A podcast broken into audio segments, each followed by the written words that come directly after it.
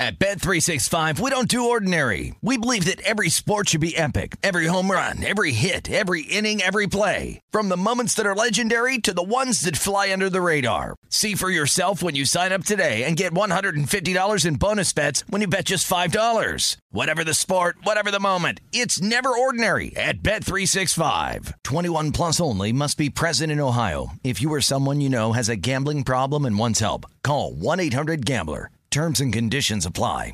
Had enough of those supplements that leave you feeling nothing? Cymbiotika is your solution to great tasting, all natural supplements that actually work. Crafted with premium plant based ingredients, their products have no seed oils, fillers, or toxins. Try them out and actually feel the difference today. Visit Cymbiotika.com and use code IHEART for 15% off plus free shipping on your subscription order. Again, that's 15% off plus free shipping on your subscription order. Go to Cymbiotika.com, C Y M B I O T I K A.com. At JCPenney, fashion counts for everybody and everybody. The weather is getting warmer and it's time to swap my winter layers for fun, vibrant, and cool clothing with so many fun things happening this spring, like Mother's Day and the Wind Down Tour. It's hard to find great looking clothes that fit you just right. That's why I love JCPenney. JCPenney has so many stylish and comfortable options for so many different body types. I've been blown away by their selection and everything hugs my body in all the right spots. Refresh your wardrobe this spring with style that gets you. Something to wear that fits your favorite moments of the season at prices that feel just as good. Discover brands that get you and put style and comfort first, like Worthington and Liz Claiborne for her, each in women's petite and plus sizes. Here, spring comes in all shapes, sizes, and colors. JCPenney, make everybody count.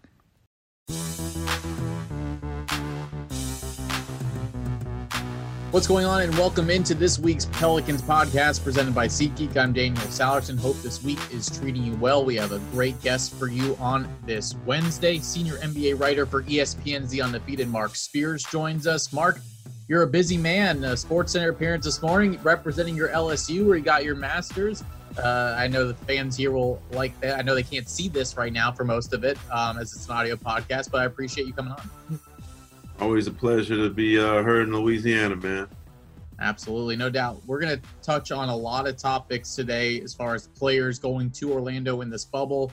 Of course, um, some things came out yesterday about the safety and the protocol with some of these players heading to Orlando. We're going to talk about a lot of the issues with player protest and, and police brutality and social justice, with the players being very active right now on the NBA side and a lot of players from all different sports throughout the entire country and throughout the world and then we'll touch on the Pelicans at the end as they head into this bubble here in, in a little more than a month. But Marc, let's talk about some of the issues um, that the players are going through right now, especially on the front of whether to go to Orlando or not. You know, of course, Kyrie Irving spoke out late last week. You have some players that are talking about maybe Orlando is not the best place to be right now during this time. And then you have others on the other end talking about how this could be a great opportunity for players to even have a bigger platform to reach out. What are you hearing about maybe the not the friction between the two sides, but kind of the difference of opinion on both sides as we get closer to this Orlando bubble? Well, they're going. The players are going. Everything's all set. They sent the War and Peace manuscript to everybody to go through and read. And um, I think the thing that they got to look at it is, in, in my opinion, they got the best of both opportunities. You're still going to have players of note that aren't playing. Um, guys like John Wall and Kevin Durant and Kyrie Irving and Steph Curry and Klay Thompson, Draymond Green, Trae Young, like notable names that won't be in Orlando, whether their team didn't make it or they're injured. And those are guys that could still, you know, be out and about publicly uh, and and keep keep the flame uh, fighting against you know police brutality and racial injustice going outside the bubble. And as teams get eliminated you know and, and you know your pelicans are definitely going to make it into the playoffs so they oh, no, no doubt. late. but as teams get eliminated those players too can be rejoin you know those causes. And you know Kyrie Irving is so passionate I'd love to see him you know, be somebody who gives some leadership in, in that standpoint. But to me, I, I don't think there's any greater platform than speaking from Orlando. For the first time, you got a media that, you know, uh, before I was one of the few that like wrote about this stuff all the time right. about police brutality, racial injustice, race in sports, um, inequalities. But now I think with the media, whether they were uncomfortable before, didn't care before, had a blind eye to it before, they're all paying attention now, want to write about it, want to be on the radio about it, want to be on podcasts about it, um, want to be on television about it. So I think from a media standpoint, they got a platform that they've never had before. This isn't Mahmoud Abdul Rauf's NBA. This is Adam Silver's NBA. And in Adam Silver's NBA, you have a, a league that wants to walk alongside you. This isn't the NFL where you're wondering, is it just coach speak or do they really care? You know what I mean? Are they just trying to keep a business or do they really care? I truly believe the NBA really cares. So before they get to Orlando, I think Chris Paul, Michelle Roberts, uh, the player represent representative, they really have to map out what they want from the NBA, from the teams, from the owners, from the media, and uh, one of the guys on the board of the Players Association tells me we want to have a loud message every day, and so you got to make sure that whatever plans you have, you know, whether it's um, charitable causes that they want people to be involved with, or picking what those charitable causes is, or you know, doing like the Premier League and maybe having Black Lives Matter on the back of your jersey for an entire season, not just for an opening group of games. Maybe playing Lift Every Voice and Sing, or having Black Lives Matter shirts on the bench, or or call it, you know, George Floyd Memorial Court. Just, I mean, those are little things, but the bigger things are okay, what are you going to do in the communities? What are you going to do back in the NBA cities? What are you going to do? Like one player says, I want to see teams give back to you know uh, underserved schools in communities where schools don't have money for teachers and the classrooms are too too big and you know give back that way give back to you know uh, companies that are, are, are black owned businesses or businesses of people of color, women, you know, before they get to Orlando, like get all that stuff now because you have their ear. They want to help. So you got the NBA in your hands, use them and squeeze them like you've never done before. You mentioned it a little bit with Adam Silver and potentially a plan to come into place to address some of these things and how they can continue this conversation when they get to Orlando. Um, and actually, they're going to go there less than a month if you had a voice in this and you had a chance to implement some things, what would be some of the things that you think would be important for the NBA to address and for teams and sponsors and players to address uh, while they're there in Orlando? Long or list. a couple. um, I'd, I'd want to see the NBA match what the NFL did in terms of that quarter of a billion dollar um, charitable donation, but I want to see the players pick and choose from each city. They split it up where that money goes, whether it's to causes in their NBA towns or their own towns. I think the players definitely need to be involved in where that goes. Um, show that they're going to get more black uh, businesses involved. Show that they want to get more diversity in the front office, in the uh, coaching staffs, and and throughout the whole teams that that these teams care about diversity and inclusion and, and what are you going to do about it? Um, you know the bulls i got some heat from me about not interviewing anybody black for their president job and took heed to it. And in a league that's 75% black and they ended up hiring a black general manager and assistant general manager looks like the pistons are they lost a black assistant general manager but now uh, which left them with five uh, white um, front office guys as their leaders, all males, um, it looks like they're probably going to hire a, a black general manager in Detroit. So I think they not only are you going to do things from a charitable standpoint, but in terms of a hiring practice standpoint. And also, I think that the players need to tell that people that they sponsor, the companies that they sponsor, like, what are you going to do for us? what are you going to do for my community? I, want some of the proceeds of the shoes or products that I'm I'm yelling about to go back to the communities. And and I also think it would be smart to have PSAs, public service announcements played about racial injustice, police brutality, something that the NBA does collectively to be played in the first half and the second half on radio and television and internet broadcast. So that's just a few. No, absolutely. A, lot of great points there. Um, and going into that as well, you know, a lot of people talk about the kneeling and what that's going to mean in certain sports. Of course, across the NFL is where it really took center stage in 2016 with Colin Kaepernick. I know the NBA has a, a rule in place as far as what players can do during the national anthem. Do you expect that to be altered a little bit come Orlando with players that would like to kneel during the national anthem? I, I think so. Um, uh, that's probably something I need to make a call about, get more mm-hmm. information on. Yep. But when you're seeing it commonplace, even from cops, seeing it in the English Premier League uh, on this day of the return. Um, so yeah, I, I, don't, I don't know that they want what comes with finding a player for not standing during the anthem. Um, I'm sure there'll be some different unique things. I mean, I remember former uh, New Orleans forward David West, he actually used to stand one foot behind his teammates mm-hmm. in a little silent protest about a number of things. So yeah, I mean that first game, I, I expect there to be some interesting things that players do, um, whether individually or as a team. Probably more so as a team.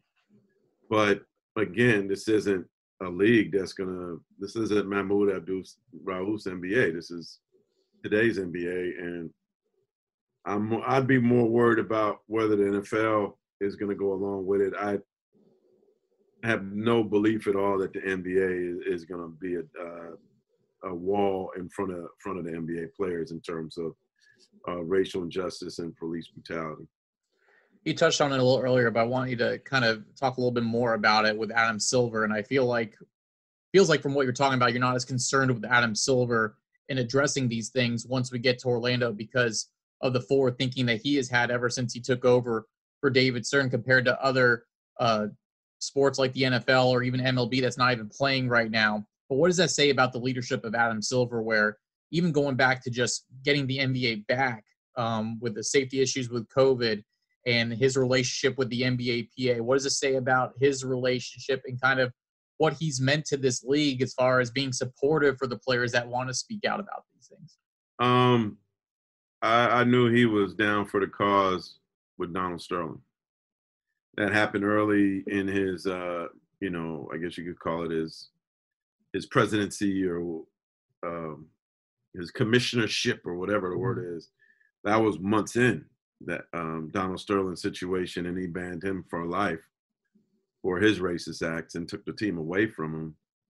So that that made a clear precedent then uh, what he was about, who he was for. The players fell in love with him. Look, it's it's still a business, and he has a business to run, and he works for the owners. He doesn't work for the players, but I think he realizes it, and also his deputy commissioner uh, Mark Tatum, who is black, they get it you know, Oris Stuart, who NBA uh, diversity and inclusion manager, like they have people that that care. Now, let's not act like the NBA is totally woke. I mean, they all 30 teams, the NBA, the media, all of us have a lot to still work on. Absolutely.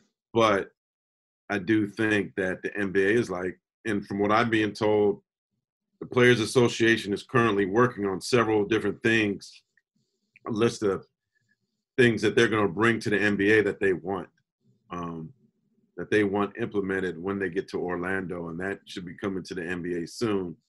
So perhaps in the next ten days or so, there's going to be a joint, uh, you know, statement from both the NBA and the Players Association on what they plan to do, a proactive statement uh, in terms of social getting keeping the word out socially uh, once they get to Disney World. There's gonna be a lot of fans out there, and I don't necessarily agree with this as far as they want to watch basketball. They don't want to talk about these issues. And I think now is the time more than ever to talk about hey, these things. But force you- them. But force them. Like you want to watch NBA game, you're gonna get this met this PSA, and you're gonna get in the second half, and then their kids are gonna get it. Um, you know, when I was a child, I didn't have Google. I didn't have phones. You know, cell phones where I could just, hmm, you know, what Zion Williams said was interesting, and I love Zion Williams. And so, I, you know, I'm personally to go read into this a little more. Um, you want to watch a game, the Players Association, I'm sure, is like if you're going to watch a game, you're going to get a message, whether you want it or not. There are a lot of racists that love basketball, and you're not going to, you know, warm all the cold hearts in this world. But I do think that by playing your voice is going to be much much louder than not playing. Like people say that that soccer is the most racist sport there is. Well they got black lives matter on the back of their jerseys today. They got a black lives matter patch there's going to be something that's going to remind you of that and um, there's nothing that uh, like if you love the sport that much that's the thing that's great about playing we're going to give you something through this entire game that's going to make you really think about Black Lives Matter, about police uh, brutality, about racial injustice, about uh, just having a fair world. And you're not going to change everybody, but I do think this platform certainly will get a lot more people thinking and, and perhaps change lives too you feel like that's what the players kind of feel about this situation too? You had John Wall on your Instagram shortly before we started this podcast. You had Hawks head coach Lord Pierce, Lloyd Pierce on before. You've been having numerous conversations with players. You look at what LeBron James is doing. We're talking about more than the vote and how voting is so important during this time.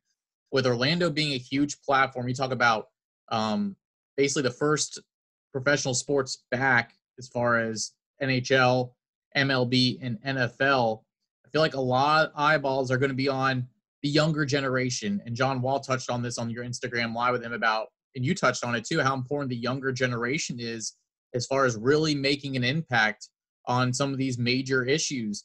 With the NBA and the direction it's going, how important is it going to be for the younger players, the younger stars in this league to take action? You saw Jaylen Brown marching in Atlanta. You've seen some of these players from a lot of these teams outside. Derrick Favors of the Pelicans was out in Atlanta.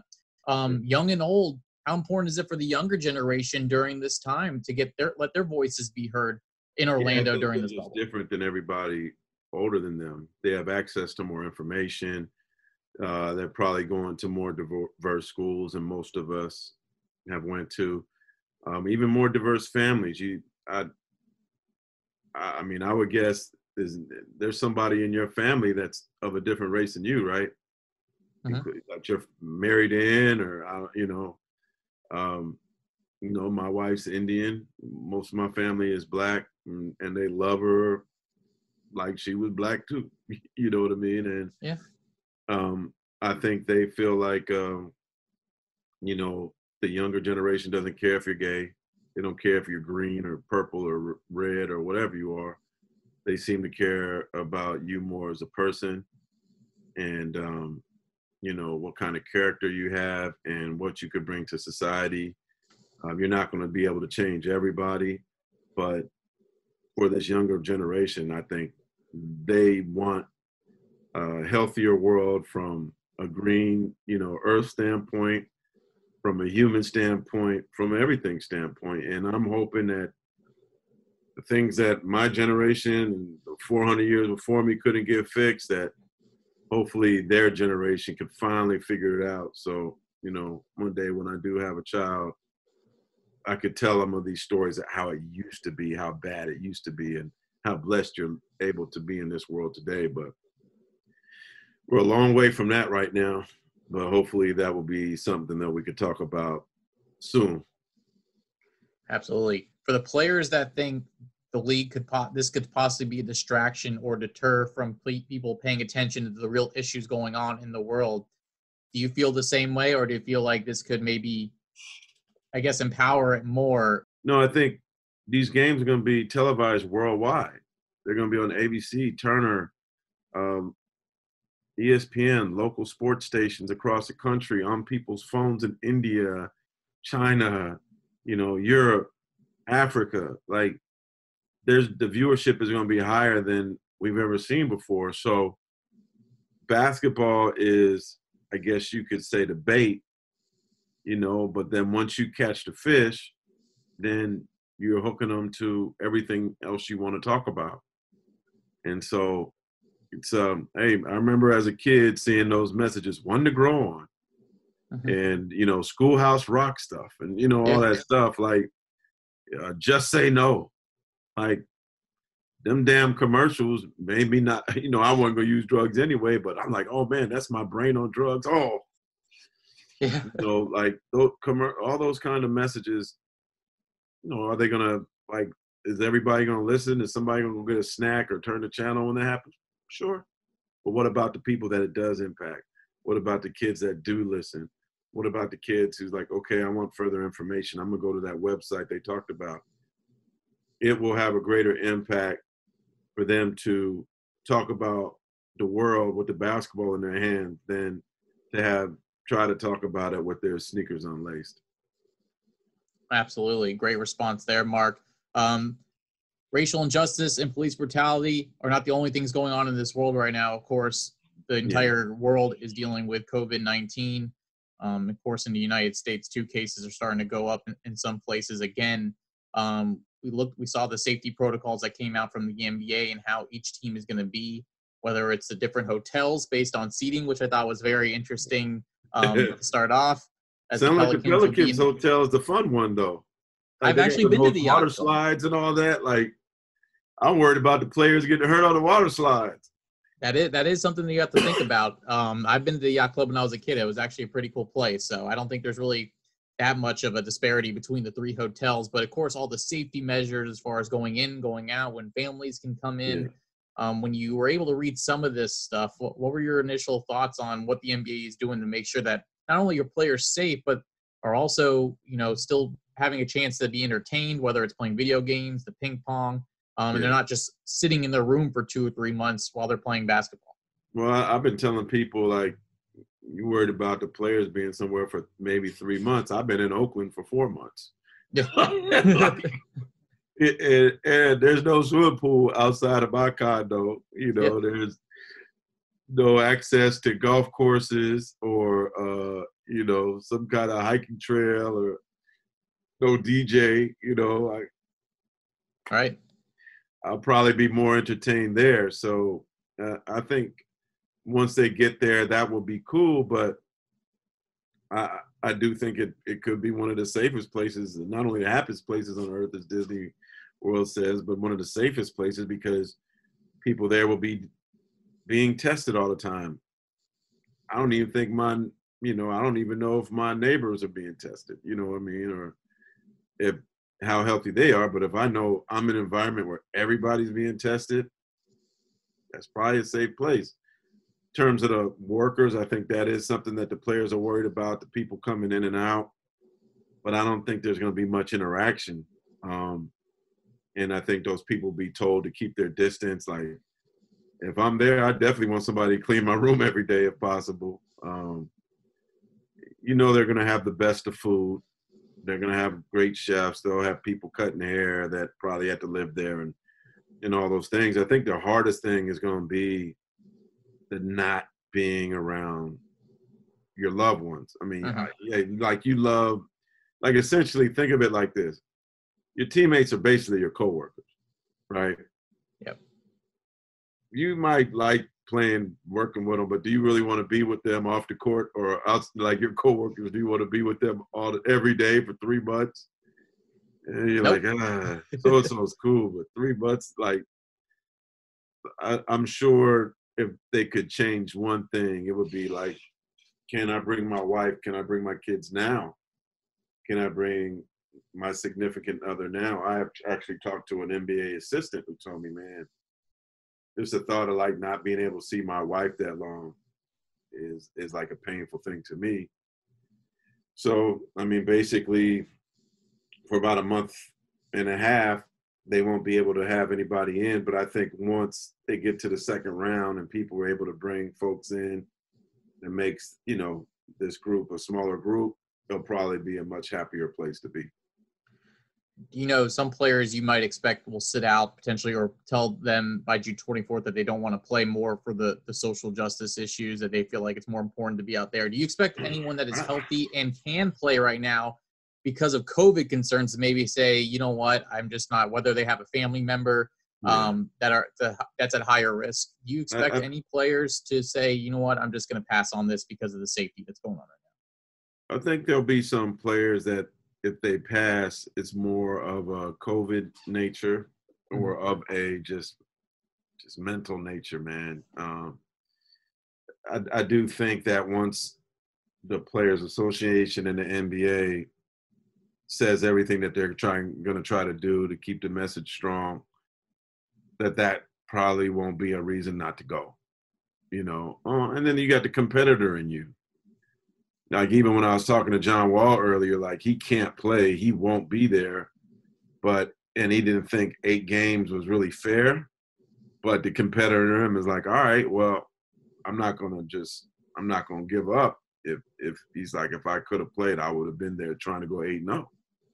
Yep. You know, the the odds are, are stacked against teams like the Pelicans, but you got a chance. You know, what if Memphis doesn't do well? What if Pelicans win win seventy percent of their games? There, there it is. So, you know, we'll we'll see how it goes, but um, it'll be interesting to see who declines, and we'll probably know next week who declines. But I I respect every player's decision, whatever they decide to do. That's you know, this is this is a different time for COVID reasons, for social reasons. So I, I wouldn't begrudge anything against anybody that didn't feel like they wanted to go. Before I let you go, this is on the opposite end of the spectrum. This is a basketball related question. I know you have a ton to do, but when you talk about these final eight games, you know, the end of season, regular season awards are going to pop up here. And some people have discussed whether these eight games should be counted as part of the voting process or voting maybe should have ended when the hiatus hit. You know, there's guys like Brandon Ingram who I'm going to put my bias in here that should be up for most improved player or should at least get consideration. Mm. You have the all rookie teams with Zion. You have all defensive teams, Jrue Holiday, and potentially Derrick Favors. You have all these players that I, are I'm gonna fighting. Tell you, I, I'm going to stop you. Okay. The only thing I think it will impact will be rookie of the year. That's it. In what way? I think if the Pelicans make it to the playoffs, then perhaps Zion leapfrogs Ja. Okay. You know, but I think Zion would have to get the Pelicans to the playoffs to do that. He can't just be like phenomenal. Ja's been phenomenal. It has to be they get to the playoffs. You know, um, I remember Melo's rookie year. Melo made the playoffs. LeBron didn't. Dwyane Wade didn't, but LeBron ended up being rookie of the year, um, which I think it's that'd be an interesting story to revisit on both of their rookie seasons. And I thought I actually voted for Melo because I thought him making it to the playoffs was significant. So I do think if the Pelicans can push Memphis out and Zion gets in, which means he's probably sensational in that eight games, that that'll change for both for sure. So is it fair to say that these eight games should be included, whether it's an MVP conversation or whatever yeah, the, the case so. may be? Yeah. You include this stuff. I would. I mean, I actually don't vote anymore. That's a story for another day. Yeah. Basically, it's because I don't like my name being put out um, or bonuses having it be impacted on how I vote. But right. um, I do think that uh, that that rookie of the year, that's probably the only thing in the balance, man. And if Zion could get him into the playoffs, I think voters will. I'm not saying that Ja wouldn't win, but it, it certainly would bring a new debate. You'll see if it happens. You'll see. That's okay. all we'll be talking about on ESPN. What about Brandon Ingram? I'm not going to leave him out. Most improved. You think he has a shot or deserves a shot at winning oh, my thing? goodness. I mean, I knew he was nice already. Yeah. So he don't need that award to, to, to like tell me who he is. Um, to me, him being an all star is more meaningful than that.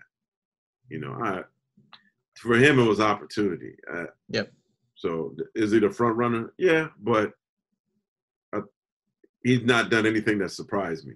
You know, so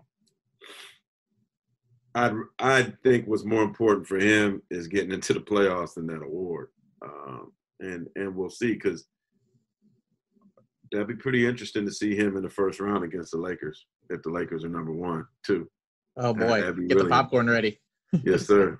well, how important is it for these this young team like the Pelicans to even be in the spot where they do get to play eight meaningful games? You know, the, the team that has Lonzo Ball and the rookie Zion and Jaxson Hayes, um, all these guys that hadn't don't have any playoff experience. Um, even if they don't make the playoffs, I feel like these eight games are really important for them just from a growth standpoint. I, I actually consider this playoff basketball. I mean, there's one reason why Kevin Durant and um, uh, John Wall aren't playing, even though I think perhaps they could physically play now. It's it's you're basically like jumping into a playoff level. Mm-hmm. Like each game matters. This is playoff basketball. Uh, I mean, it, it might say regular season, but this is playoff basketball. So like even if the Pelicans don't make it, there's a pressure that's going to come with each game that's going to be of like a playoff nature. So the experience they will get through these eight games, regardless of what happens, I think will be extremely valuable moving forward. Marc Spears, senior NBA writer for ESPN's The Undefeated. I know you have a very busy schedule. Um, I appreciate the time. Uh, really been enjoying all your conversations, learning a lot from these conversations you've had with Lloyd Pierce and John Wall and make sure you follow uh, Marc Spears and every all the work they do at the Undefeated. Really good stuff, and I appreciate the time. Hey, one thing I want to say, um, I want to say a rest in peace uh, to my uncle Joe Armont. Everybody in New Orleans knows him as Squeak. He was uh, a great youth basketball coach in New Orleans um, in the Seventh Ward. He actually was Avery Johnson's first coach. Um, he recently passed away in Dallas uh, three weeks ago. It wasn't because of COVID, um, um, but he's an amazing man who went to Carver and really made a sports uh, impression on the city of New Orleans and loved New Orleans with his heart. So for those people that do know him, yeah, I'm still saddened by one of the best people ever in my life passing away. And um, but I just wanted to always keep his memory alive and, and give that shout out to him uh, in New Orleans. So rest in peace to my Uncle Squeak. And uh, always, man, thank you for having me on this show. Absolutely. Thoughts and prayers are with you and your family right now, Marc. Thanks for the time as always. All right. Thank you. All right. Big thanks to Marc Spears for coming on today's podcast. We talked about a lot of things other than basketball, but I think at this time it's very important to talk about those things and how the NBA – is going to handle these types of situations once they get to Orlando. And so Marc gave us a very good perspective and some of the players' perspective on how they're feeling right now, as uh, we're over a little over a month away until basketball gets back um, on July 30th from Orlando. We'll continue to have podcasts throughout the rest of the month and the month of July leading up to the Pelicans debut. And we hope you really enjoyed today's show, and hopefully you all have a great weekend. And until next week, I'm Daniel Sallerson. Thanks for listening to the Pelicans podcast presented by SeatGeek.